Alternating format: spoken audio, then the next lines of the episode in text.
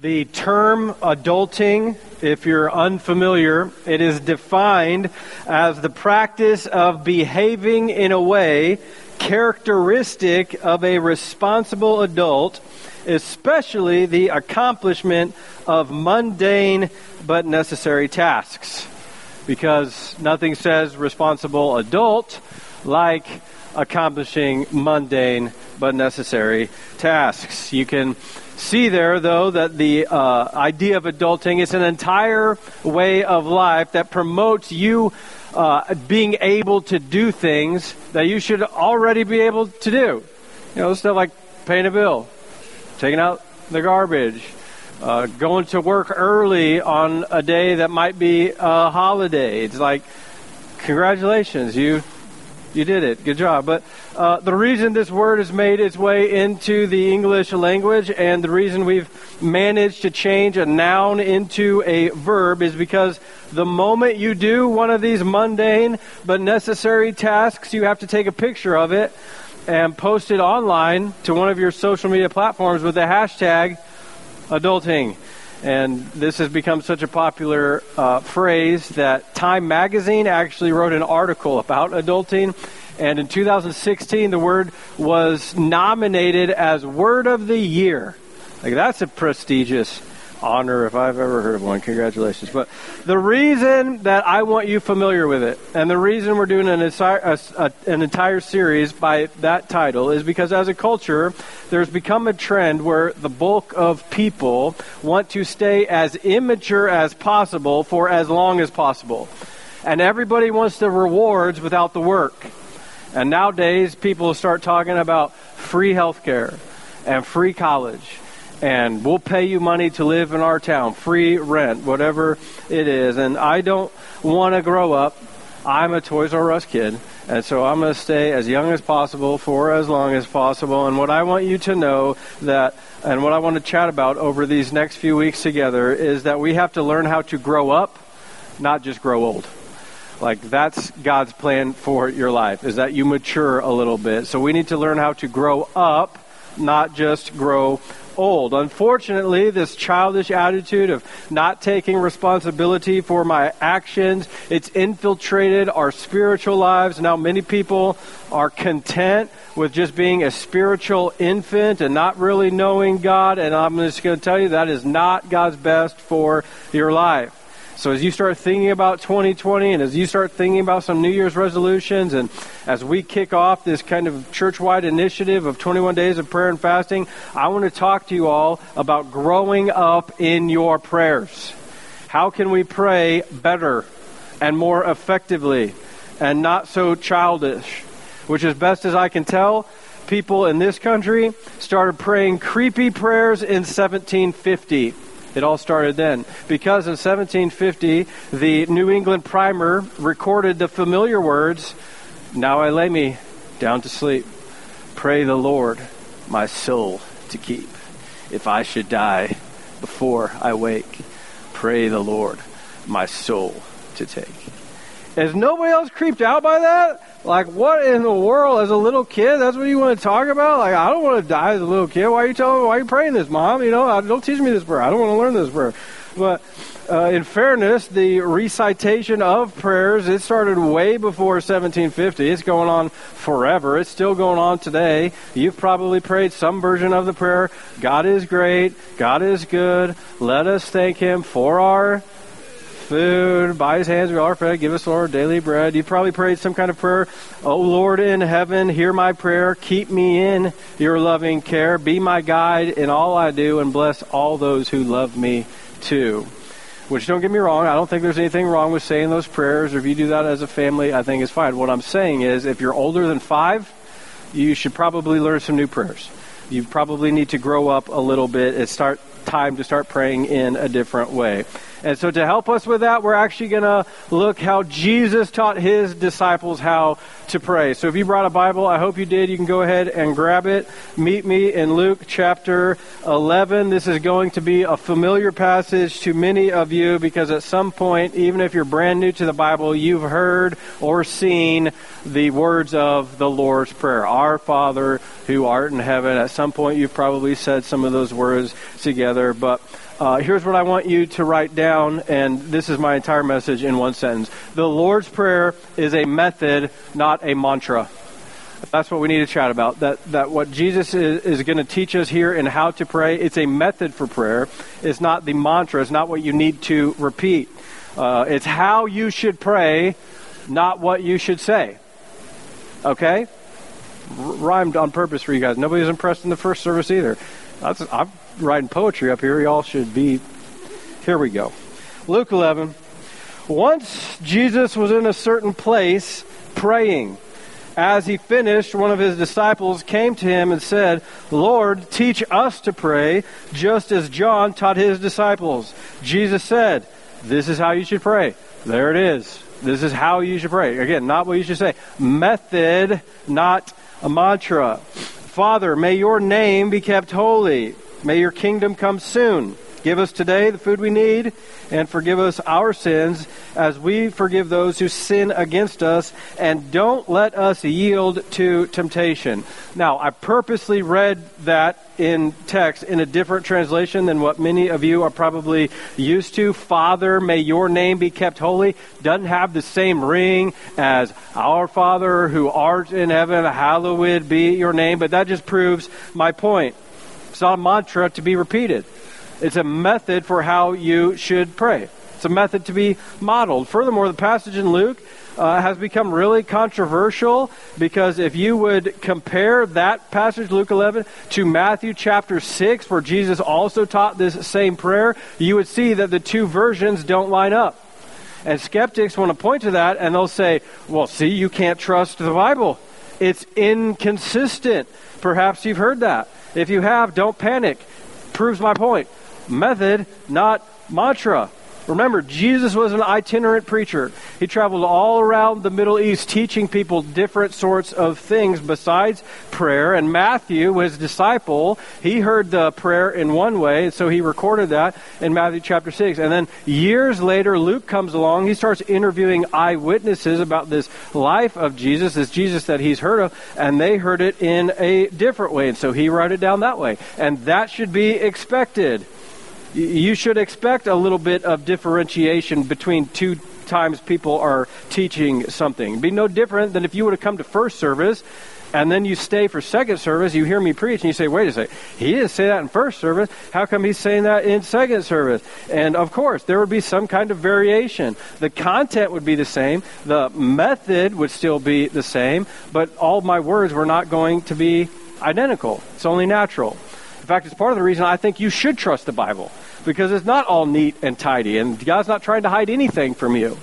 But Jesus continues in verse 5 Then, teaching them more about prayer, he used this story. Suppose you went to a friend's house at midnight, wanted to borrow three loaves of bread. You say to him, A friend of mine's just arrived for the new year, and I have nothing for him to eat. No other reason you'd be out at midnight, kids. And suppose he calls out from his bedroom, Don't bother me. The door is locked for the night. My family and I are all in bed. We don't watch the ball drop or Ryan Seacrest or Dick Clark, whoever hosts. I don't know. I can't help you. But I tell you this though he won't do it for friendship's sake, if you keep knocking long enough, he will get up and give you whatever you need because of your shameless persistence.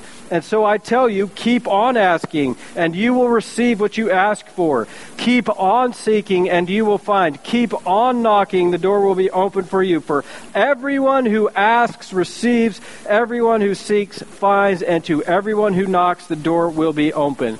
Do you see what Jesus is saying? When it comes to prayer, He's teaching you the same thing that Dory taught you. You need to keep on swimming, keep on asking, keep on knocking, keep on seeking. Are we there yet? Are we there yet? Are we there yet? Are we there yet? Sure, that's annoying, but not to God. Like he wants you, it's biblical, to keep on asking, keep praying, be consistent in uh, the prayers that you're doing. Jesus is so passionate about it. He tells a parable about it a few chapters later in Luke chapter 18. You should check it out sometime. It's called the parable of the unjust judge. And it's the same point. Keep asking God, keep praying. Jesus continues, Your fathers, if your children, you fathers, if your children ask for a fish, do you give them a snake instead? Or, if, I mean, sometimes to be a joke, you know, but that's not what you're supposed to do. If they ask for an egg, do you give them a scorpion? Of course not. So if you sinful people know how to give good gifts to your children, how much more will your heavenly Father give the Holy Spirit to those who ask him? God, that is what we are asking for right now. For your Holy Spirit to fill this place, fill up our hearts, give us eyes to see, give us ears to understand. Help us figure out how we can pray more like Jesus by the power of His Holy Spirit. Again, we're asking you to do what only you can do and help change lives, help uh, draw us one step closer to you as we uh, leave this place today. We ask all of this in Jesus' name. Amen. So, a number of months ago, Laura and I were invited over to some friends of ours' house for supper, which, to be honest with you all, I personally don't like going to people's houses for food. I have, I have this deal with expiration dates it's kind of a whole thing. You can ask my in laws, you can ask my family. They will tell you that I try, like, inconspicuously. It doesn't always work. Sometimes I notice, but I'm like looking at the bottom of the bottle and looking at the side, and then I'm off in the corner whispering to Laura, like, babe, Laura, I, I can't eat this. It's expired. And she says the same thing you all are thinking. It's fine as just a suggestion. Have you ever gotten sick from it before? And I'm always like, no, I haven't, because I haven't ate it before. I've thrown it out every single time. But uh, when this particular friend invited us over, it was a no brainer for me because this brother can cook. You know how the first time you go to somebody's house is just to be nice. You're just trying, you know, to come across as a good individual, but you'll never go back if it's super awkward. In this case, I don't care if it's super awkward every single time. I'm going back all the time so long as this dude is manning the kitchen because whatever he makes is fantastic. And on this night, he made these burgers where he formed the patty and then he, he used a glass to cut out the center of the patty, and then he started frying the burger, and then he put an egg inside, like of the inside of the burger, and some cheese on top. I'm getting emotional just thinking about it, going back and replaying it all, and the flavors in my mouth, and it was incredible. And so a few weeks after that, I thought to myself, I'm doing that. Like I'm going back. To, I'm going to get the burger and I'm going to the glat and the egg, and we're going to do the whole thing. And you can probably see where this is going. I can sum it up in three words: wah wah wah. Like what? This is not at all how I remembered how it was. And some things, I guess, are better left to the experts. And I can't help but wonder if this is not the same attitude a lot of people have about prayer. Most people don't pray because they've tried it once and it didn't go so well. And so they want to leave it to the experts until a crisis happens, and then everybody tries to pray. But what if you could pre prevent the crisis? Uh, Jesus actually talks about that. It's crazy to think about, but I'm convinced that most people don't pray because they don't know how. Or they've been around somebody who does know how, and then they think about their prayer and they're like, well, I can't do that. Or more frequently, most people don't pray because they're doing fine without it. So, what's the point in starting? And I can't help but think that you're somewhere on that spectrum. Don't know how to, don't need to. I've been doing life just fine. So, a couple things. First of all, if Jesus needed to pray, then you need to pray. And so, if you think you don't need to pray, then that's a hard issue. I can't really help you with that. But if you think, well, I've tried to pray, it didn't work, I don't know how to pray, I can help you with that. Not because I'm an expert prayer, but because we have modeled for us by the God of the universe how he wants you to engage him in prayer. And so we need to grow up in our prayers and do what Jesus modeled for us. And what I find so compelling about this passage is that the disciples come to Jesus and they say, Teach us to pray, but they knew how to pray. They're Jewish, all of them. They grew up praying. They grew up reading Psalms and reciting prayers out loud as good Jewish boys would do. And so what they're really asking is, teach us to pray like that. We see what you're doing. It ain't what we're doing, and it's no different than me going to my friend saying, Teach me how to cook. I know how to cook. I just don't know how to cook like that. And we need to figure out how we can pray like that. What if you could experience the same intimacy and power that Jesus had when he prayed? He promises that you can. And I believe that you will if you'll do what Jesus did and learn how to pray. So let's look at what Jesus did. First of all, first off, where was Jesus when the disciples came to him to teach them how to pray? Not your question. In a certain place. That's the very first verse. Once Jesus was in a certain place praying.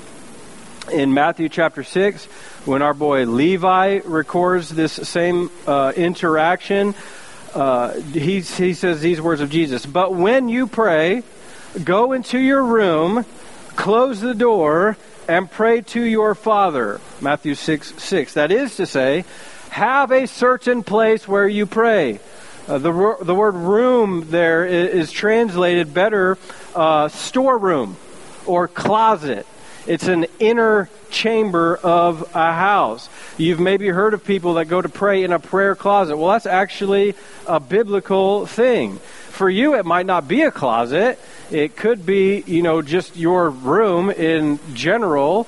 Uh, it might be in your car on your way to work. It could be the bathroom because it's the only place in your house with a lock where the kids can't find you. Come on, somebody, you know what I'm saying? And so you might have to get in there and hide from those monsters. But uh, it could be just your kitchen table or an island, whatever it is, is going to be a certain place that is free from distraction. That's why Jesus said, Go into a room, shut the door. He wants you free from distraction. So if you get nothing else, I say, please get this. When you set out to pray in your certain place, don't bring your phone. That is a distraction. You need to be distraction free. And if you're praying in your car on the way to work, then have your phone on silent. What absolutely should not be silent is you when you pray, you should pray out loud. You want to grow up in your prayers? Then you need to learn how to pray out loud. Pray like Jesus did. He used his voice. It's verse 2. Jesus taught his disciples and he said, he spoke, he used his voice. How weird would it have been for the disciples to come up to Jesus and say, Hey, teach us how to pray? And Jesus is like, Okay, sure. Fold your hands, bow your heads.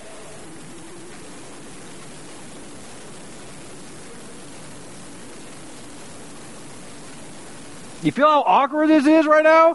Like, this is terrible. And one of the disciples would be like looking around, like Peter's looking at John, like, dude, this is weird right now. Like, what is he doing? Like, I don't know. This isn't teaching me anything. And yeah, that's why he opened his mouth. He used his voice, and so should you. When you pray out loud, you are engaging your body to help your mind focus. You're having to think about what words you're going to say. You're using your mouth and your tongue and your lips and everything all to communicate those words. And as those words come out of your mouth, they enter the atmosphere and the waves travel back into your ears and it starts this crazy vibration of vibrating in your ear thing. And, and then your ears are like telling your brain what you just said and it's totally complex and nobody understands it. But that's what you should be doing when you're praying, engaging, helping yourself concentrate. Trust me, you are not that good at praying in your mind as you think you are. Because when you start praying and use your prayer, you start thinking about prayer, and then you're like, well, if you start thinking about other things, and then you're like, what am I even doing in this closet right now? And then you just leave. Or worse yet, you fall asleep. Uh, because everybody's done that, okay? So don't judge me. But praying out loud, it, it, doesn't mean you have to yell. It doesn't mean you have to do anything weird. You can whisper, you can mumble. God knows exactly what you're saying, but it 100% should be audible because prayer is an activity, it is a verb. It is not clearing out your mind like meditation, it's cleaning out the junk in your life and asking God to do something for you and in you. Plus, think about this.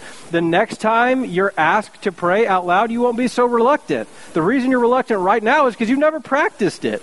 And the reason, if I would come down to you and say, hey, would you mind closing us in uh, prayer and service today? You would die on the spot. Uh, the, the, reason why is because you won't even pray out loud in front of yourself. So why would you pray in front of, uh, you know, a whole group of people? But imagine if you had some practice. Now all of a sudden it wouldn't be so weird, and you wouldn't freak out about what your voice sounds like or what words you're like. You wouldn't even think about that stuff. You'd just be like, yeah, sure, absolutely. So practice it. Pray out loud. And if I could add a sub point here to praying out loud, which I, I have the microphone, so I can do whatever I want. But I would add a sub point to pray out loud, pray upright, physically, standing, uh, something to get your posture up and down. You might want to write that off to the side. Pray upright because prayer is about focus and just being in a distraction free environment. And the reason you fall asleep when you pray is the same reason that the disciples fell asleep in Mark 14 and Matthew 26 when Jesus asked them to pray. The reason they fell asleep is because they laid down. Don't lay down. Sit, kneel, walk, stand, do something to engage your body. But if you want to grow up in your prayers and have the results that Jesus did, you need to do what Jesus did. And Jesus, when he prayed, prayed out loud. He was in a physical posture. Uh, and, and also was in a spiritual posture, which is point number three have a humble heart. You need to have a humble heart. Get your physical posture right so you don't fall asleep. Get your spiritual posture right and understand what it is that you're doing. Uh, think about how Jesus first started his prayer. He starts with the attributes of God. He calls God Father. Then he moves on to the holiness of the Father. Then he moves on to your kingdom come. He's like saying, God, you're up in heaven, ruling and reigning over everything up there. Please let ha- that happen down here on earth because we know everything that's happening up there is for your glory. We want your glory to happen down here on earth as well. Jesus never once uses the words me or I. It's always we and us. Point being, if you're only praying for yourself, you're doing it wrong. It's not having a humble heart. It's, in fact, selfish. Just for the record, this is why I'm adamant about you getting into one of our groups that kick off today, by the way. So if you're not in a group, there's still time to get in. There's nothing. You just sign up for 10 weeks. If after 10 weeks you're like, this is not for me, then you can get out. You don't have to sign up in blood or anything. But the reason I want you in a group, part of the reason, is because then you're going to have other people praying for you. And then you're going to have people to pray for and their needs because we don't always need to be praying about us all the time. And you'll have some consistency in that. And, and don't hear me say you can never pray for yourself. Okay, I'm not saying that. We clearly get Jesus in the Garden of Gethsemane shortly before he's crucified, praying, God, please let this cup pass from me. But what's he say after that? Not my will, Lord, but your will be done. And so even then, he had a humble heart of surrendering himself before God, a spiritual posture God, my way is not the best way, yours is. Please help me understand what that looks like. And so we've got to start in a certain place, a distraction free place. Then we're going to examine our posture, both physically and spiritually, and we're going to humble ourselves before God the Father who is infinitely holy. Then we're going to start praying out loud. The question now becomes what do you pray for? which is number four. That's convenient. I know, I did it on purpose. Uh, but jot this down. A daily dependence. That's what you're praying for, according to Jesus. A daily dependence. Jesus says, Give us today our daily bread. So when do we pray for tomorrow's bread? Tomorrow, not a trick question again. So you got a big test coming up on Friday. When do you pray for your big test? On Friday. What do you pray for in the meantime? God, give me clarity, give me wisdom, give me the tenacity to study well on today, but you don't spend the whole week obsessing. God, I got to pass this test on Friday. I got to pass this test on Friday. I got a lot of anxiety. I got you got to help me out here. No, you pray for the test on Friday. And even then, when Jesus is talking about daily bread, it's in the context of to help somebody else right? It was with the friend. Hey, I got this friend that just showed up. Can you help me? It wasn't about that guy. So the bulk of your prayers should be God, equip me so I can equip others as well. If you're sick, God, heal me today so that I can be of help to the people you've put in my life. God, give me the strength today that I need to serve you and others well.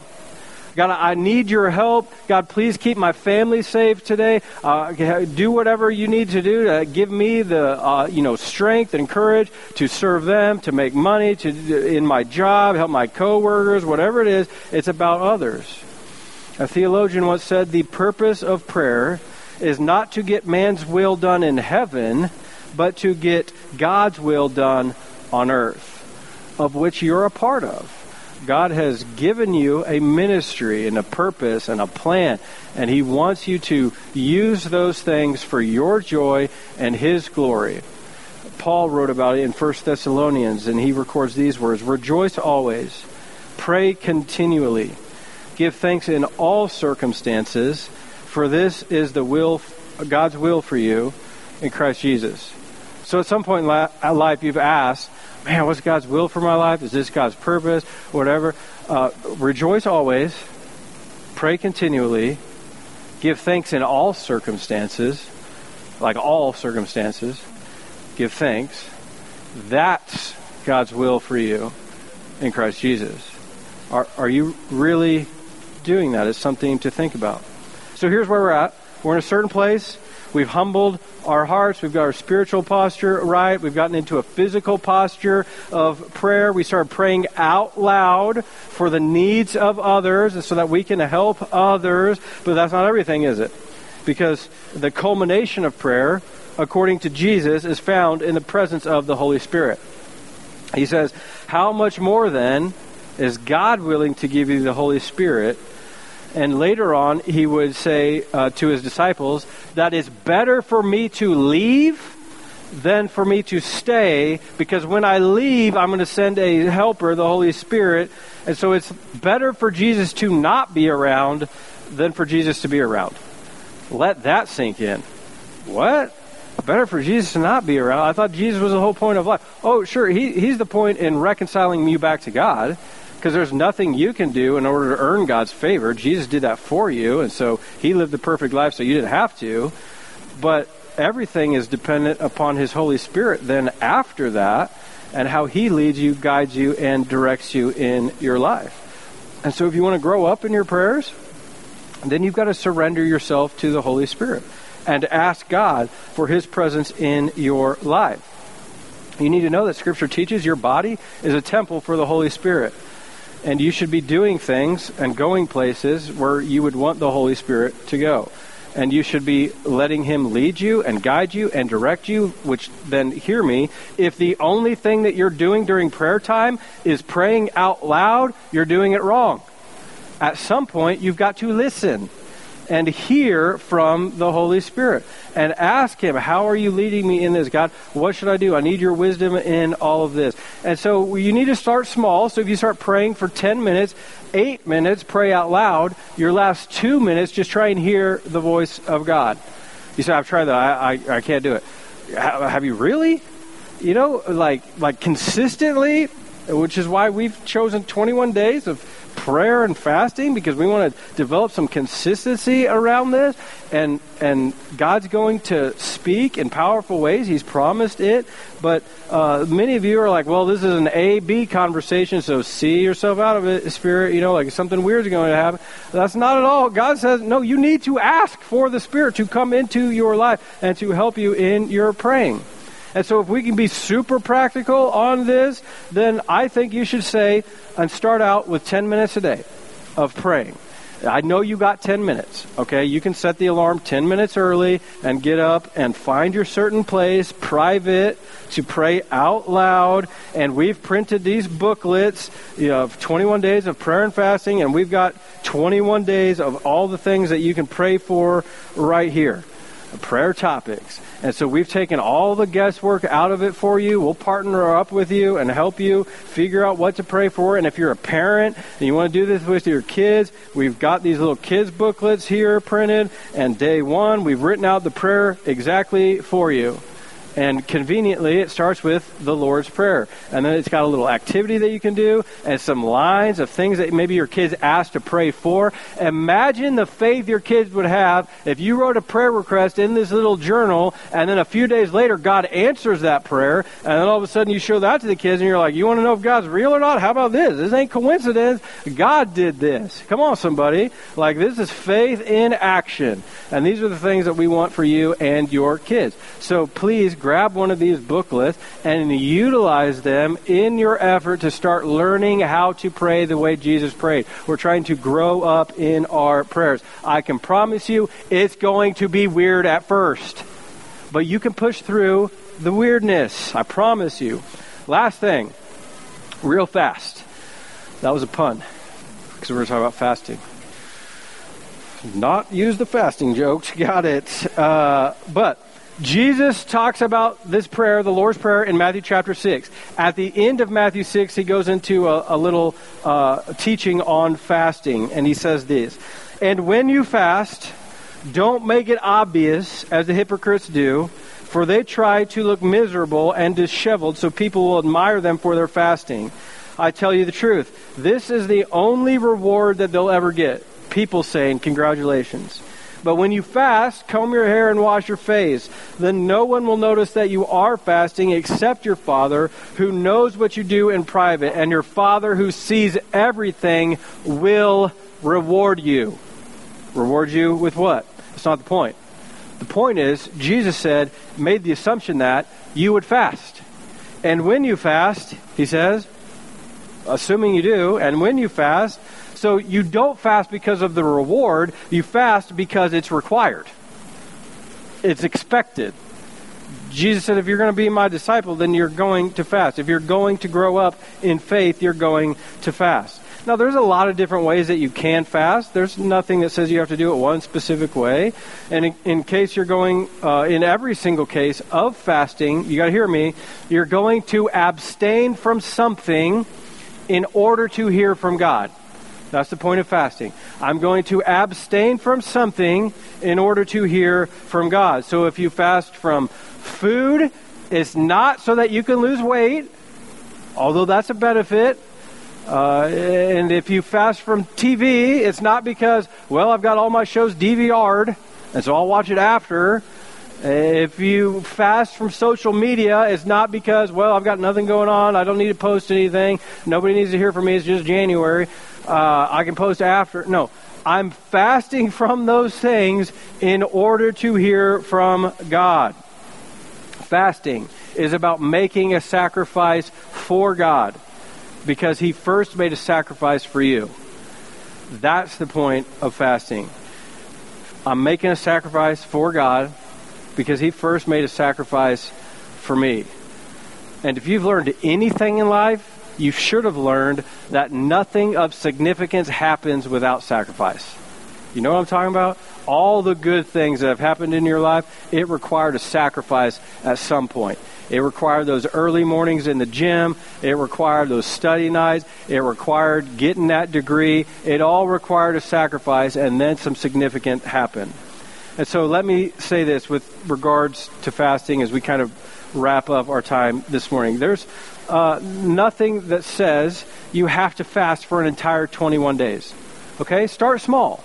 But in regards to both prayer and fasting, it's going to be a sacrifice. You need to know that coming into it. Uh, but I, I don't fast uh, from food specifically for the full 21 days. I've done 10 days of just water before, and then I do a little transition day, and then I do like a Daniel fast, which is kind of like a vegan diet, so I, I don't get to eat what I normally do. More consistently, what I do is I'll fast for seven days in January, and then I'll fast three days every subsequent month. So I get 40 days of fasting for the entire month. And then I'll do something, you know, differently uh, with regards to the full 21 days. But the reason we chose 21 days, it's not magical, it's in Scripture. Daniel was praying and fasting for 21 days, and then he had a breakthrough in his life. And I think the same thing can happen for you. You can have a breakthrough in your life. I, I taught a message on it last year. You can find it online about the 21 days and why we chose that, so I don't want to spend any more time on that today. But uh, what, what you really need to understand is that you're going to give something up and it is going to be a sacrifice. But I believe if you'll commit to doing something for 21 days, and I have a whole scientific research that proves this, you're going to start developing a habit.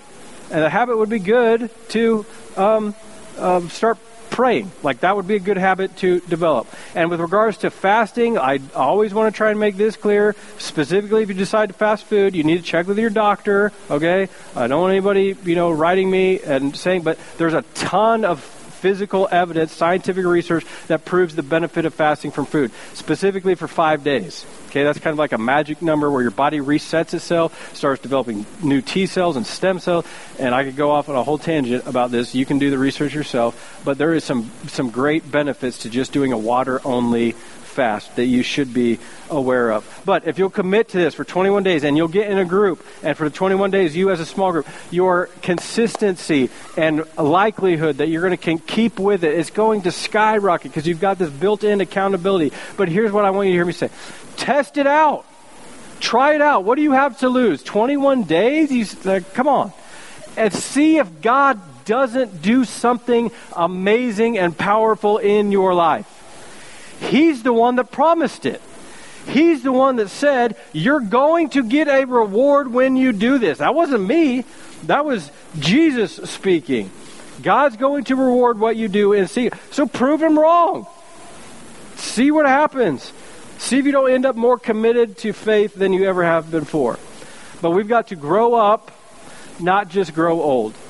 And growing up starts with learning how to speak to God and to hear from God and do some of the disciplines that He's outlined for us in Scripture, one of them being fasting. God, thank you for your word. Thank you for teaching us what you want from us in life. God, I'm asking you again now to do what only you can do and speak to our hearts and speak to our situations. And God, I'm asking as I pray and you all are thinking about what you've heard this morning, God, speak to them on what they should be fasting, what they should give up, how they can start praying. Where's your certain place? What are you going to pray for out loud? How is this week going to be different because you're committing yourself before God to say, I'm doing this, and here's what I'm looking for? God, speak to each life, help encourage them. It all starts because of your son Jesus, that he's made a way for us to be in a relationship with you, that the only way we can approach your throne is because I've been made new in Jesus' name. So you need to know that before you set out on this journey of prayer and fasting, that it starts with understanding what Jesus did for you that there's something separating you and God, that you tried life your own way. And Jesus says, No, I've, I've lived a perfect life. And the way that you're doing this, this just leads to death. And so I'm going to step into this space for you, and I'm going to die a death that was meant for you, but I'm going to raise from the dead.